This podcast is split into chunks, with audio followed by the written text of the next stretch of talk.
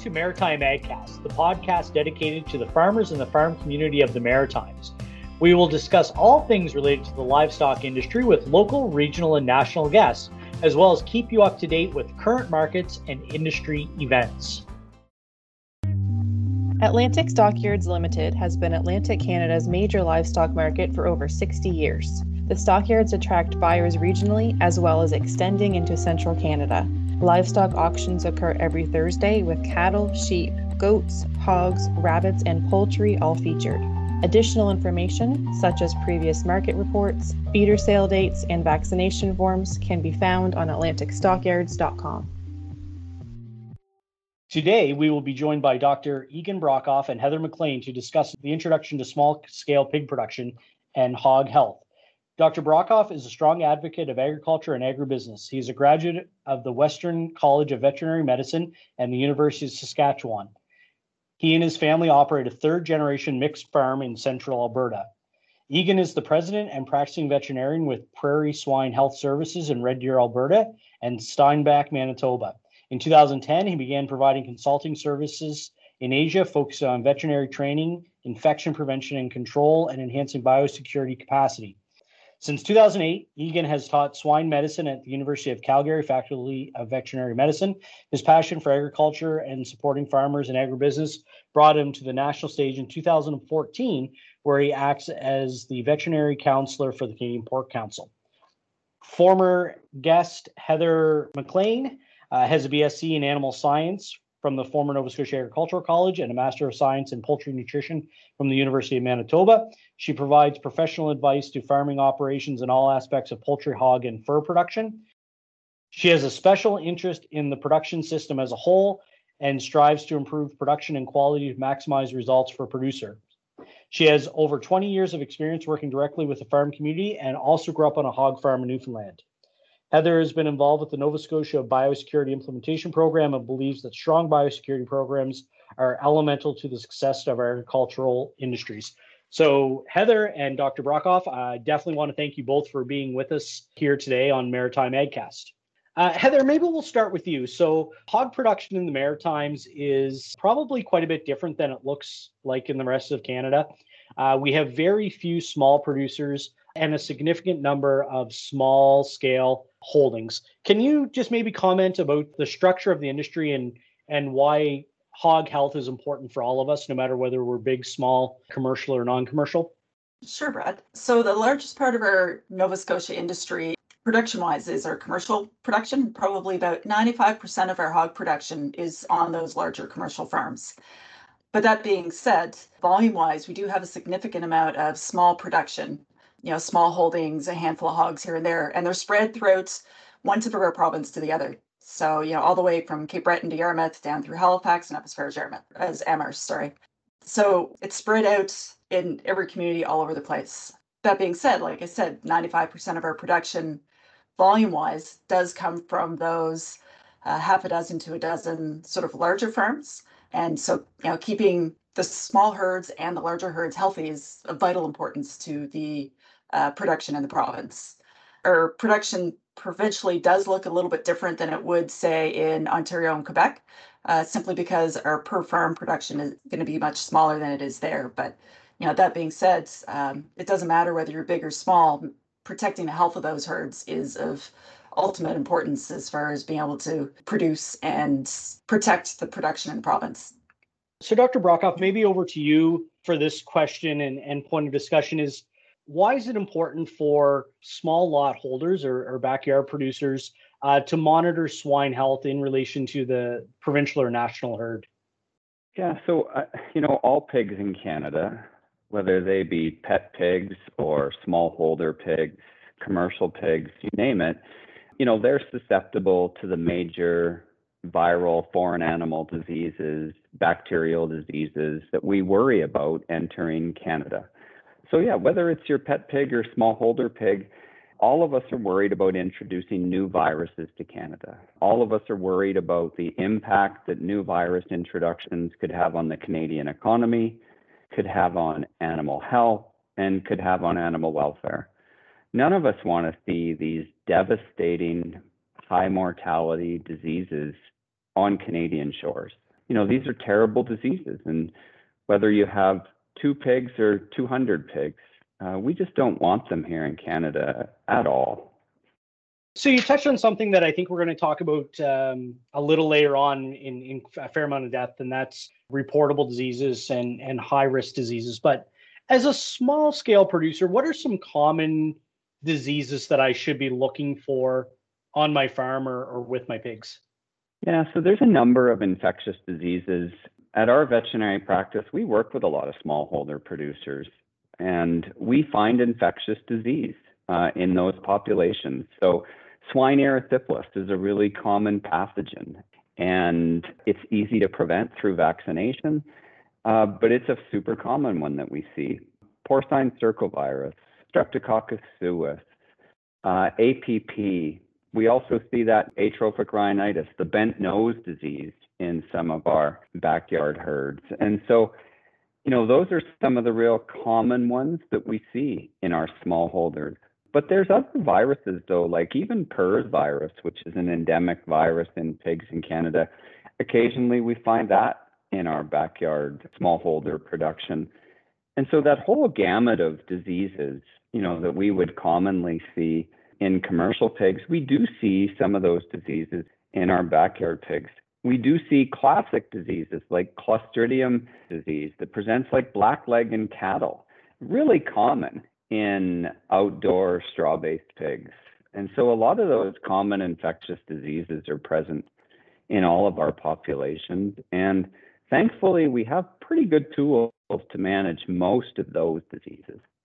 So, Heather, in your work with the, the hog industry in, in Nova Scotia and background as uh, growing up on a hog farm, you know, what are some measures that are very important for producers to monitor their health of their pigs and maybe to recognize some of the very common diseases or illnesses as well as some of the the more worrisome diseases for the commercial industry so brad i think it's really important that you know small stockholders realize that they, they need to spend some time with their pigs and they need to check on them every day so you know when they're doing their chores morning and night they should keep an eye on their hogs make sure that they're eating and drinking normally that they're interacting as they normally would, that there's there's none, you know, off to the sides that are looking a little bit listless or less interactive than they normally would be. There's nothing amiss. They're not limping. They're not showing um, signs on their skin. You know, that basically everything looks normal as it would. So I mean that that's probably the the first biggest thing, just to make sure that they're keeping an eye on their hogs and they're keeping an eye on normal versus not normal you know, and if there are any signs for not normal, uh, the first thing they should do is they should separate that pig out from the other ones and quarantine it where it can't have any contact with the, the other healthy pigs. And then they should refer to a, a specialist or veterinarian for advice to where to go from there. In upcoming events, the Nova Scotia cattle producers are introducing an on farm preconditioning pilot project this fall, where cattle preconditioning services will be available to members please visit nscattle.ca forward slash preconditioning for more information. The Canadian Federation of Agriculture are hosting a National Agricultural Leaders Debate on September 9th. This can be viewed on their YouTube channel, where the event will be live streamed in both official languages. The Purebred Sheep Breeders Association of Nova Scotia are hosting the virtual Atlantic Purebred Sheep Sale on September 18th. Additional information can be found at sheepnovascotia.ns.ca. A Cattle Appreciation Day will occur Saturday, October 30th at Atlantic Stockyards Limit, where free burgers and ice cream bars will be provided for lunch, courtesy of the Nova Scotia cattle producers and dairy farmers of Nova Scotia. Updates to this Appreciation Day will be available at nscattle.ca and NSCP social media. The Sheep Industry Conference, hosted by the Sheep Producers Association of Nova Scotia, is occurring November 12th to 13th at the Debert Hospitality Center. Registration is required in advance with early bird pricing ending September 17th. More information, such as conference agenda and the registration form, can be found at nssheep.ca. Regular feeder sales resume September 7th, happening every second Tuesday throughout the fall. And a breeding stock sale will take place on Saturday, October 30th. Please check AtlanticStockyards.com for a full sale schedule. There are now many Nova Scotia programs open for the 2021 2022 year, such as the Cattle and Sheep Industry Development Program. For a full list of programs as well as applications and guidelines, please visit novascotia.ca forward slash programs. So, Dr. Brockhoff, what are some maybe very specific things that might be obvious with some observation of your pigs of things you should be concerned about and, and be reaching out to specialists uh, like Heather or veterinarian like yourself? Yeah, so there's a good list, and I think you know Heather touched on some of the key ones right there. So change in behavior. Pigs are really good at hiding sickness and illness within a population, but a change in behavior is one of the first things you may notice. Appetite. Pigs love to eat, and so a big change in appetite is often a classic sign that the pig may not be feeling well.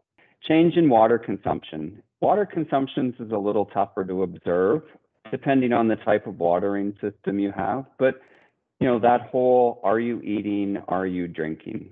One of the classic tools for me today, and it was a classic tool last year, and it was the last 20 years, is a thermometer. I love using a thermometer um, and having a thermometer available. And so, uh, if you're a stock person and you have livestock, if, um, I think you should have a thermometer on site. It's a great way to understand um, what your pig may or may not be going through. Those are some of the classic things you know, changes in behavior can also present too when you think of posture. So don't just think of the pig lying off on its own. Think of how the pig posture demeanor is. Is it hunched up? Um, does it look like it's eaten? Does it look thin? Does it look like it's not drinking? So that posture, that fundamental behavior is super helpful. And if you see things like that, then reach for that thermometer if you can. And you know, there's really classic ways to handle and hold a pig, whether it be a bucket over the head or a hog panel and a bucket. Restraining um, pigs can be really straightforward, especially if they're used to lots of human interaction and positive human interaction. Uh, so those things work really well. And then, of course, I like to just look at the pig. Do I see new spots on the pig, or is there something different about you know, the eye discharge or the nasal discharge? Is the pig coughing? Is the pig breathing more more rapidly today or more deeply than you've seen in the past? And uh, those are the classic things that I like to look for when I'm walking through the pen. And Heather mentioned that herself. You know, you should be looking at your pigs all the time when you're in there and try to give them positive human interaction. And so then if they're not feeling good, they don't do that fear hiding. You know, they're they're comfortable with you, so they show themselves better to you. So I like that. I think being a good stock person is really one of the critical parts of animal health management. Yeah, so the good stock person uh, bit is is something we we work with a lot in our our training and and information that we share with our producers. And you know, I've often been told, no matter what it is, uh, an ounce of prevention is worth a pound of cure. And one of the things we talk a, a lot about, especially with pigs and poultry, is biosecurity and making sure that those pathogens or illnesses don't reach our, our own animals. Uh, what are some very basics to a, a, good biosecurity program for a small lot holder? For me, when I put biosecurity into some big categories, you know, we've got you know, exclusion biosecurity, that external biosecurity, we, we want to keep things away from our animals. And I divide that into sort of two big, easy categories that direct contact and then indirect contact. And so some of the classic things of keeping your animals segregated. You know, segregation is such a powerful tool. So having the animals fenced off, away from high traffic areas in your farmyard or your yard, so they're not exposed to tire traffic from outside sources or visitors, but doing everything you can to segregate them. I love it when I see a farm that is fenced off their pigs and then there's a little boot change station, maybe even a boot and coverall change station. And you can do something as simple as a uh, Rubbermaid container out near the fence, just sitting outside near the fence you could put a little garden shed out there that allows you to have a little change station. Um, but we see time and again if producers change their rubber boots before they enter the pig pen, it dramatically reduces the risk of outside disease being introduced. Pig to pig contact remains such a critical disease movement pathway out there. So introducing new pigs to your farm from multiple sources is a risk. You know, every time you introduce a new animal, you introduce all of the bacteria and viruses that it may carry as well. And sometimes we see really devastating outcomes from that, where we end up with the whole herd very sick. Limiting the number of sources of pigs is the other big feature that I like to focus on. And maybe that means selecting animals from fewer sources or having a quarantine pen well, well away from the rest of your pigs for 30 days before you introduce them into your herd, but doing things to create those lines of separation. Uh, those are critical tools that everyone can use, whether they've got two pigs or 200.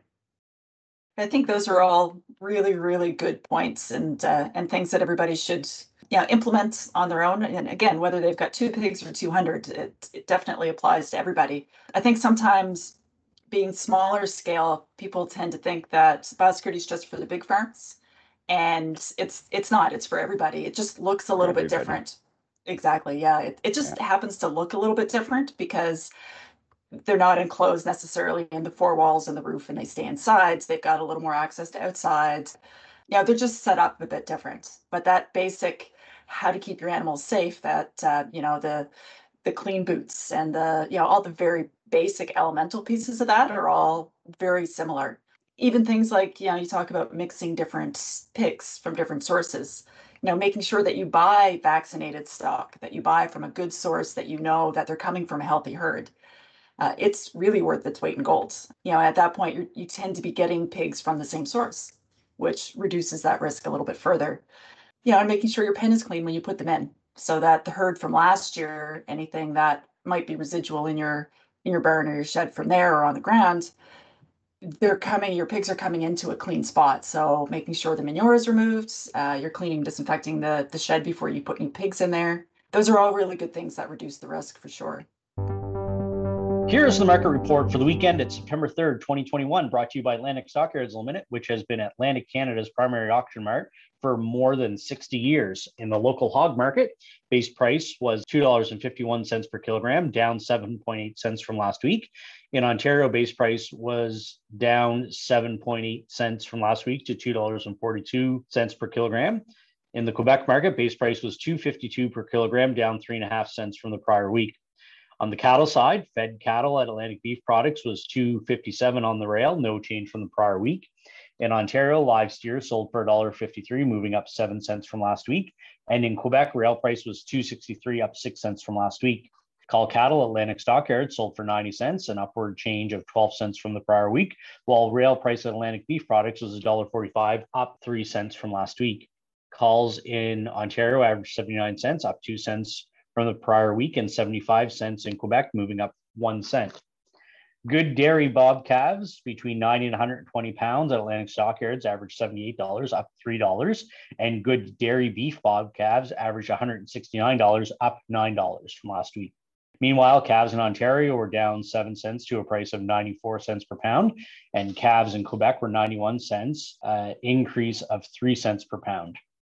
Base price for lambs at Northumberland is eleven ten per kilogram, and mutton sits at six dollars per kilogram. Fifty to sixty-four pound lambs at Atlantic Stockyards average two dollars and eleven cents per pound at fifty-seven pounds, ranging from $1.75 to two thirty-five. In Ontario, 50 to 64 pound lambs average $2.73 per pound at 58 pounds, ranging from $1.38 to 338. For 65 to 79 pound lambs at Atlantic Stockyards, they average $2.15 per pound at 71 pounds, ranging from 210 to 220. In Ontario, 65 to 79 pound lambs average 249 at 74 pounds, ranging from 90 cents to 337 and a half.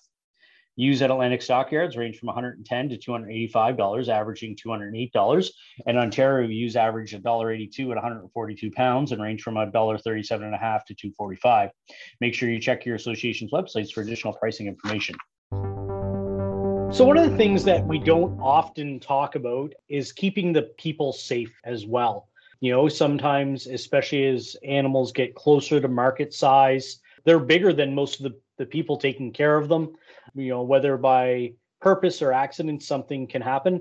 You know what are some basics in in handling of those pigs uh, to ensure the safety and welfare of the pigs but as well as the safety and welfare of the folks that may be getting in the pen to feed, water, or care for the animals as well.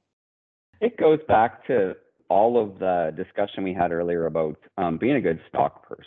And stock person training, training people to work with pigs, even when they're your own pigs and you've been working with pigs for 20 years. Those stock person training courses, they're fantastic. I always take away something from those courses. Maybe it's something I'd heard before and I've forgotten, but those are important.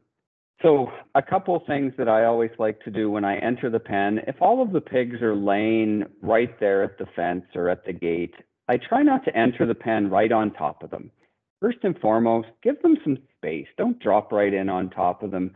Come in so they can see you coming in and they're not going to get up and panic and just run and scramble. When pigs run you down, they run you down.